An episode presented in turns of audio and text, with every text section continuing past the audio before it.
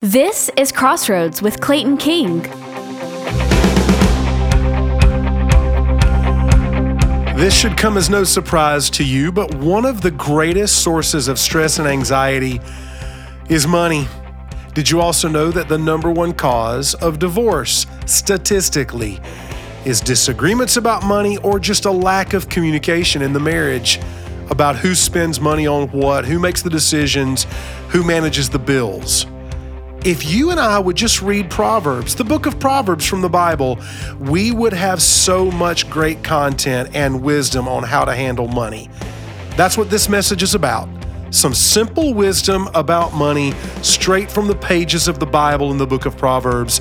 This is going to help you, so get a pen and paper, take some notes, get ready to learn. Today, I want us to allow the wisdom of Proverbs to speak to us about money and finances. Money and finances. Now, I want to ask you a question before I begin this message, and it's just a real simple question. I think all of us have an emotional reaction when we hear the word money. So, what is your reflex when you hear the word money? What do you immediately think about? What does it make you feel?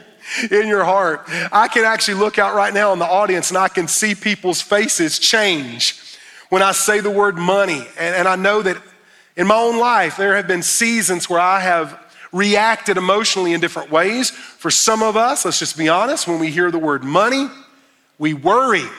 It causes us anxiety. When we think about money, we think about how much we don't have and we start to think if I just had more money, I could pay some of the bills and my anxiety would go away. But today I just want to ask you this question, and then I'm going to answer it for you from the scripture. What does God say about money?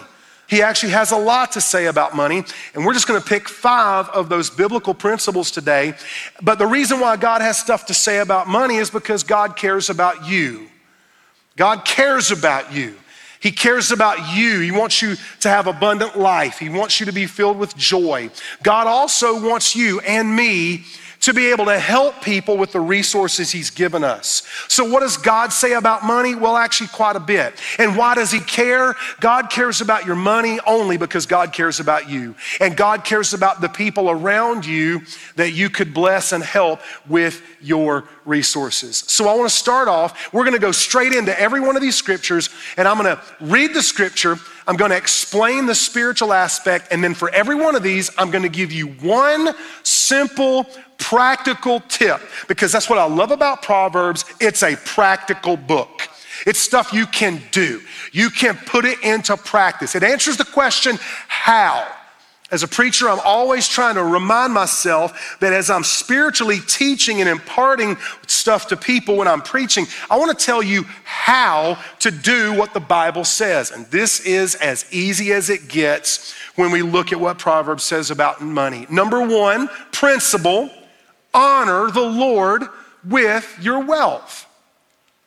Honor the Lord with your wealth.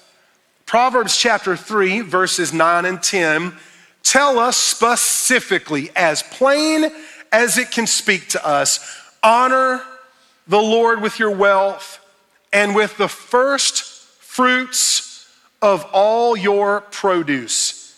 Then your barns will be filled with plenty, and your vats will be bursting with wine. This is a promise. Honor the Lord with your wealth and with the first fruits of all your produce. The first principle is simply this that when you and I think about our money, we have the ability through the Holy Spirit to replace those feelings of worry and scarcity to, to replace those feelings of anxiety and fear, we can replace those with joy. We can replace those emotions by trusting this promise of God's word that if we honor the Lord with our wealth, God will do something with that. God will fill up our vats, fill up our barns with what we produce. In other words, God is a God of multiplication. Now, let me explain this before anyone begins to assume or think. So, Clayton, are you saying if I just increase increase my giving, I'm going to get more money. No. At, that, is, that is way too simplistic of an explanation about this. There is a word here that's used. You see this in the Old Testament over and over again, as well as the New Testament, and it's this word first fruits okay? It's a concept in the Bible. And it's not just about your finances. He mentions grain and he mentions wine. This means that they were growing grain, wheat, corn. Um, they, were, they had gardens, they had farms. They were also growing grapes with which they would make wine. And it was an assumption among the Jews that God got the first fruits. What God wants from us is that we give God our first and our best. That God gets the first and the best. And this word, this phrase, first fruits, is this biblical concept. And I was taught years ago, even as a child, and I want to help teach you this today, that when you're reading the scripture and you see the phrase first fruits, think the word tithe. Think tenth. The word tithe simply means one tenth. Now, the Jews were expected to tithe to the temple. That was called the storehouse. And that money and those offerings were brought to, the tithe was brought to the temple so that those in need could receive from the people of God. It's always been the way God gets his resources to people in need. God owns a cattle on a thousand hills, but those cattle live in somebody's pasture. And those cattle eat somebody's grass and they drink somebody's water. So God has all the resources, but He wants the people of God who have those resources in their hands to be generous with those resources. And the first step is what we call first fruits or tithing. God's wealth is in our pockets. God doesn't have a magical bank account in heaven, He doesn't just print money. God's money is in my hands, and I want to honor the Lord with my wealth. The tithe is the beginning, it's just the jumping off spot, it's just the first step in understanding the principles of money from the Word of God. Honor the Lord with your wealth, number one. Number two, this is another biblical principle from Proverbs. Proverbs chapter 10, verses 4 and 5, it says these words. Well, let me just give you the phrase first hard work pays off. Hard work pays off. That's the second principle I want to give you. Hard work pays off. Now, this is not a hard concept for me to remember because I was raised in Fountain Inn, South Carolina, with a dad that believed if you were breathing, you better be working. It was a foreign concept for me to go off to college and meet people who thought Saturday was a day off. Because for me growing up, Saturday was a day you worked and got everything done that you didn't get done Monday through Friday. Sunday was rest day. So, so I, I understand this concept of hard work paying off because my dad taught this to me. Proverbs chapter 10, verses 4 and 5. And I might have a little uh, fun with this one. A slack hand causes poverty, but the hand of the diligent makes rich. He who gathers in summer is a prudent son, but he who sleeps in harvest is a son who brings shame. A slack hand, what does it cause? Poverty. Other translations simply use the word laziness. Can we just have a quick little conversation right now about some of the things that are happening in our culture? Listen, I love you. Listen to Pastor Clayton. I'm going to talk to you like a dad. I'm going to talk to you like a brother. I'm going to talk to you like a friend. Laziness is not a biblical value. Rest is, laziness is not. And I feel like the pendulum has swung in our culture. I feel like 20, 15 years ago, maybe, um, we were all talking about, at least I can remember this in ministry, about work, work, work, and how work brings burnout, and you got to take some time off, and you need to take a vacation, and you need to rest. And I agree with that. I love the concept of rest. It's a biblical concept of Sabbathing and giving that day to the Lord. But I think the pendulum has swung until now. And listen, please hear me. I, don't send me an email and get mad at me. I I'm all for self care, but self care every day? I'm all for self care, but how many pedicures and manicures do you need? I'm all about self care and I love sports, but I don't have to spend that kind of money to go to every single game. And I'm not a golfer, and all my friends who play golf, they're like, don't start golf because it'll make you really impatient and you'll spend way too much money. I'm all about, like, for me, Harley Davidson, 95 degrees, six hours on a bike. That's how I Sabbath. I love the bike, but I can't, as a Christian, get angry at God for not providing the finances I need if all I ever do is rest and play and Sabbath and self care. We need to recover, I'm gonna say it, and honestly, I don't care if you like it because it's the Bible. We need to recover a work ethic in America. We need to recover this concept of sweat equity. We need to recover this biblical idea that when you work hard for something, you take pride in what you accomplish. That when you earn something and you know it's yours and you work for it, you spend it differently. You invest it differently. I'm watching the clock. I need to hurry up, but I got some things to say. I want to really drive home this point. If you are lazy, God is not bound by a promise to take care of you if you won't work. Now, if you can't work, I get it. If you've retired, I get it. If there's an, a, an inability to physically work, that's different. But if we are able bodied, the Bible tells us we should gather in the summer. But if we sleep during harvest, it's shameful. That's a word we don't like to use. And I understand God doesn't want to shame us. But it's a shameful thing for me to call myself a child of God, but I'm not willing to put forth effort to provide for my family and bless the house of God with my tithes and my giving when I have the ability to do that. The Bible says it's shameful. He who sleeps in harvest is a son who brings shame. I didn't say it, the Bible said it.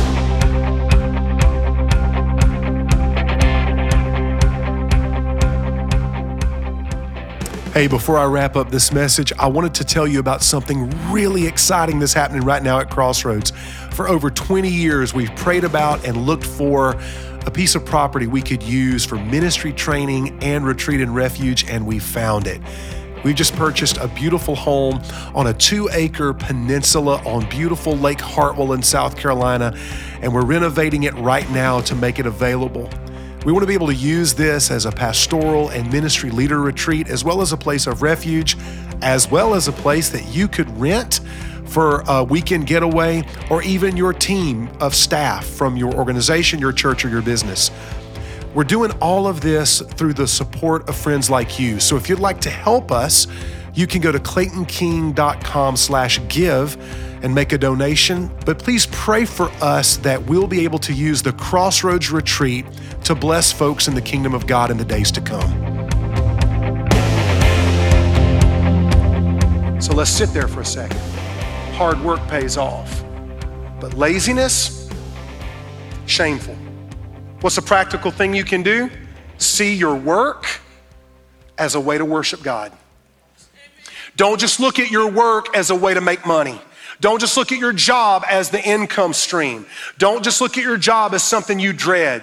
Wake up in the morning and say, I can't believe I get to worship God with my work. I can't believe I get to do that. Look at your work, the job you have, whether you work from home or whether you work with your hands or whether you work with your mind or whether you're a stay at home mom or a stay at home dad. Look at your job, your work as a way you're bringing glory to God, as a way to worship. Number three, Slow and steady wins the race with money. Slow and steady wins the race with money. Proverbs 13 11. So plain. Wealth gained hastily will dwindle, but whoever gathers little by little will increase it. In other words, if you get rich quick, you get poor quick. If you make money fast, you lose money fast. There's no such thing as a free lunch. We've heard all these phrases before, but the Bible literally says if you will gather little by little, You can increase your wealth. Slow and steady wins the race. Practically, how does this work out in, in the life of a believer? For, well, first of all, I believe that that first 10%, the first fruits, goes to the tithe of the church in the house of God. But then I believe you have the ability. Now, listen, I know we have single people, high school students, college students, we've got retirees, we've got people in their working years. And so there is no legalistic way to go about this. I won't give you numbers and percentages, but there are some practical things that you can do based on the place in life where you find yourself right now. Roth IRA, simple IRA, 401k, buy a used car instead of a new car. Um, Pay with cash. Slow and steady wins the race. You're probably not going to build your wealth with a scratch off ticket. You're probably not going to win the lottery. Oh, and side note if you win the lottery, statistically, your life is over. You'll lose not only everything you make, but you'll probably end up losing family and friends and potentially even your own life. There are so many studies and stories that prove that to be true. If you get rich quick, you're going to get poor quick. That's not what God wants for us because He loves us. He wants us to, to run this slow and steady race where we can little by little amass resource for the kingdom of God to help others. Number four, Take care of your business. Proverbs 27, 23, and 24 tells us to take care of our business. Here's what it says Know well the condition of your flocks and give attention to your herds, for riches do not last forever. And does a crown endure to all generations? Look at that verse again, verse 23. Know well the condition of your flocks and give attention to your herds. In the time of the wisdom literature of Proverbs, a person's wealth, a family's wealth, was tied up in lands and fields and livestock. And if, and if you had livestock, you had to pay attention to their condition. You had to take care to make sure that they were cared for. You knew every sheep by name. You knew every cow by name. And if one was missing, you knew it. And if you didn't see one come to eat, you went to go look for them. And if they got injured, you took care of them. What does this mean for us? It simply means this in your context, take care of your financial business. So, some practical things that we can do to take care of our business Pay the bills that come when they're due. And some of y'all are like, well, I wish I could do that. Well, these are practical biblical steps to help, help get you there.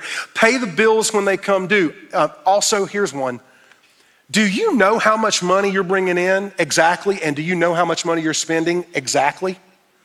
It's a test I've done with our coaching network at Crossroads when I train men that feel called to ministry or evangelism. We do a whole session on money, and I tell them, get out a pen and a piece of paper, and without consulting your phone, put your phone on airplane mode, write down right now in one column all of your sources of income and how much money you make every month. And in the other column, write down everything you spend every single month. You've got five minutes. I've never seen one guy that was able to do it all without consulting their phone.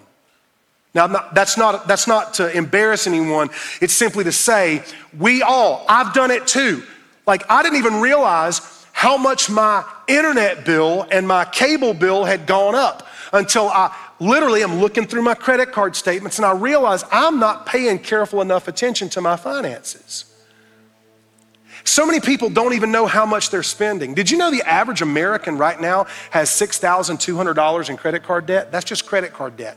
That's not your home loan, that's not mortgage, that's not uh, car payment, that's not health insurance, that, that's just credit card debt. $6,200 in credit card debt.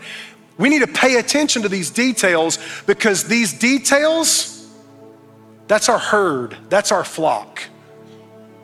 We need to pay careful attention to our herds and our flocks because riches do not last forever. And so many of us could be blessed have a happier life and have more peace if we just paid attention to where our money's going. Also, I'm just gonna throw it out there that $8 Frappuccino at Starbucks might not be the best investment of your money. Get a bag of black coffee at Ingles and brew it yourself at your house. Plus, black coffee is so much better for you. It's what Jesus drinks. I love to go out to eat. If you live in Anderson, you're going to see me at Sullivan's having lunch with friends. But do you even know how much it costs to eat out right now? I mean, go to the grocery store. I went to the grocery store this week. I went to Ingles. I walked out with four bags. It was $80.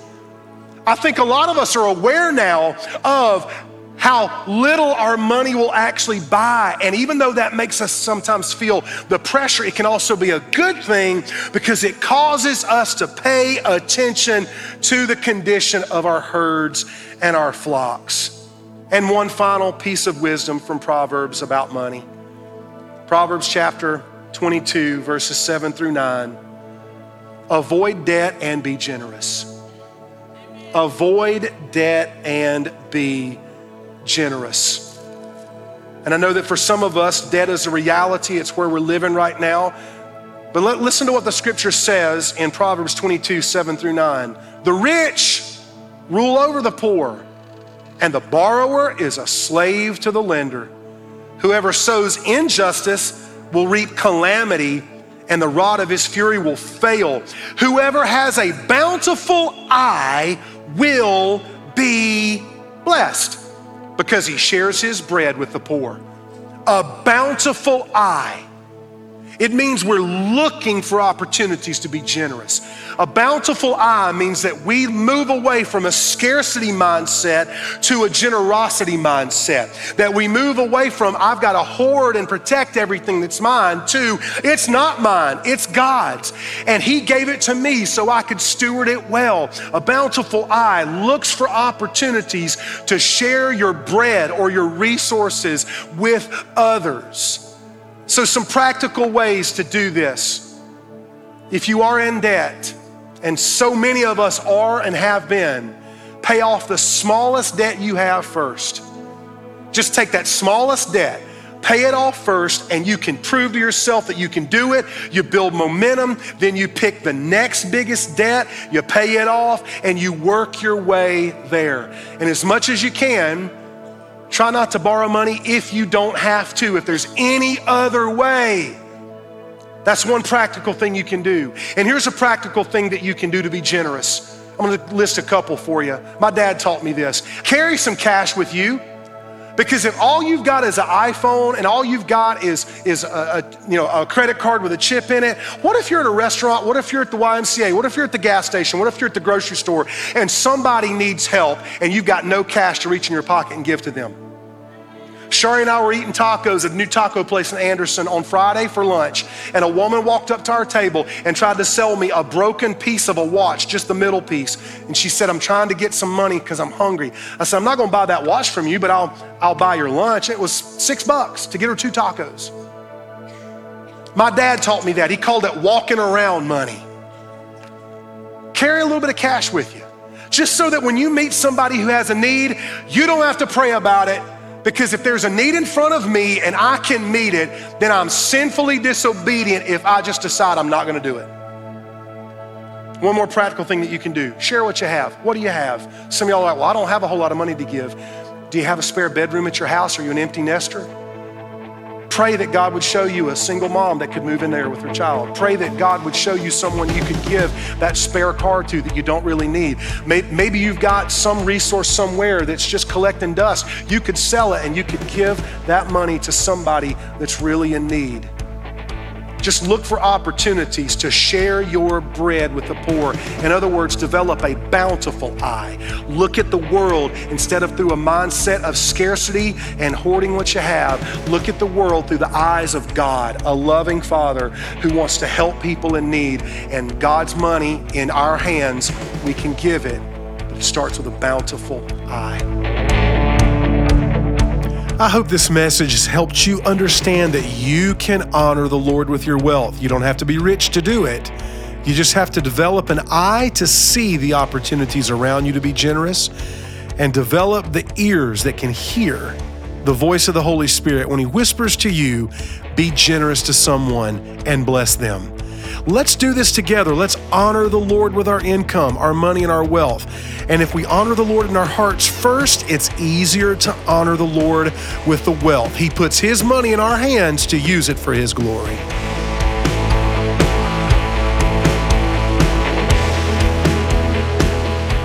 If you'd like to hear this message again, send it to a friend, or learn how to take a next step in your walk with Jesus, check us out at claytonking.com.